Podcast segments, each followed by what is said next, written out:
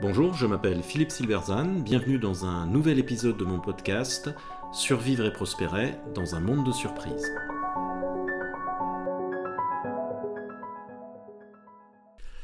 Comment motiver vos collaborateurs face à l'incertitude?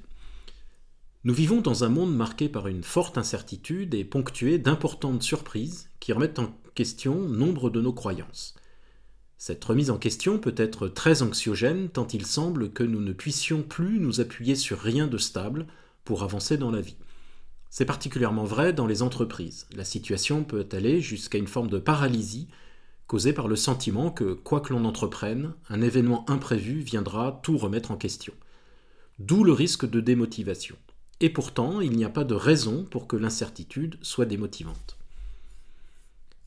Nous aimerions que vous interveniez pour nous aider à motiver nos collaborateurs face à l'incertitude. Depuis quelques semaines, je reçois régulièrement ce type de demande pour une conférence qui reflète bien l'époque que nous vivons. Il n'est pas surprenant que la question se pose, mais la réponse est moins simple qu'il n'y paraît. Car comme souvent, la façon dont on pose la question traduit une façon de voir le problème que l'on considère, c'est-à-dire qu'elle reflète nos modèles mentaux ou croyances profondes. Ainsi posé, comment motiver nos collaborateurs face à l'incertitude traduit au moins trois modèles importants. Le premier, c'est de penser que ce qui motive les collaborateurs est un but clair et ambitieux dans un horizon dégagé.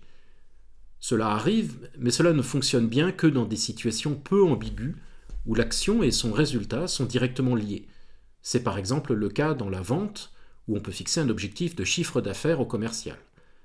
Pour la plupart des collaborateurs des entreprises, cependant, l'impact de l'action est beaucoup plus diffus et le résultat est généralement collectif. En dehors d'un objectif précis, il y a beaucoup d'autres choses qui peuvent motiver un collaborateur. Le plaisir de travailler avec ses collègues, le plaisir du travail lui-même, faire quelque chose de créatif ou de techniquement difficile, le désir d'apprendre, le défi des situations nouvelles ou difficiles, ou encore la fierté de contribuer à un résultat, si petit soit-il. En substance, et contrairement à une fable bien connue, il n'est pas nécessaire d'avoir une idée de la cathédrale pour être motivé par la taille de sa pierre. Et donc, la difficulté à définir des objectifs et à dégager l'horizon face à l'incertitude n'a pas à être problématique en elle-même. Le second modèle mental, c'est de penser que c'est au manager de motiver ses collaborateurs. C'est un modèle paternaliste qui suppose que ceux-ci sont incapables de se motiver tout seuls. C'est non seulement contredit par l'expérience, mais en plus cela place un fardeau de responsabilité déraisonnable sur les épaules des managers. La réalité est que les collaborateurs sont très souvent largement capables de se motiver tout seuls. Comme le répondait cet entraîneur sportif à qui on demandait comment il motivait ses athlètes avant la compétition, je cite Je ne suis pas là pour les motiver, s'ils ne sont pas motivés, ils ne font pas le voyage. Dans mon expérience, j'observe que ce dont les collaborateurs ont besoin, c'est surtout de ne pas être démotivés par les décisions absurdes et insensées. Plus généralement, ce modèle mental interroge le rôle même du manager. J'ai assisté il y a deux ans à la conférence du PDG d'une grande entreprise française, et celui-ci déclarait que le dirigeant a, je cite, charge d'âme, et que son rôle est de réduire l'incertitude. On peut naturellement souscrire à un tel modèle mental, mais il ne faut pas penser qu'il est universel et éternel. Il y a plein d'autres façons de concevoir ce rôle. Ne pas prendre ses collaborateurs pour des petites fleurs fragiles et les traiter en adultes est un bon premier pas face à l'incertitude. Le troisième modèle mental est celui selon lequel l'absence de certitude est démotivante en elle-même. Alors certes, l'incertitude du lendemain est légitimement anxiogène dans de nombreux aspects. La crainte du chômage, de la précarité, de la maladie ou de nos jours de la guerre sont réelles. Mais les entrepreneurs ont depuis longtemps montré que l'incertitude est aussi une formidable source d'opportunités, que si l'on ne contrôle pas forcément ce qui nous arrive, on peut néanmoins contrôler la façon dont on y répond. Or, la capacité à contrôler son environnement immédiat est l'un des besoins les plus fondamentaux. La véritable angoisse, c'est d'être entièrement soumis à cet environnement. C'est ce contre quoi l'homme a lutté depuis la nuit des temps. C'est même peut-être ce qui le distingue des autres animaux. Ce que montrent les entrepreneurs, au sens le plus large, c'est que malgré l'incertitude, une forme de contrôle peut s'exercer, si petite et si limitée soit-elle.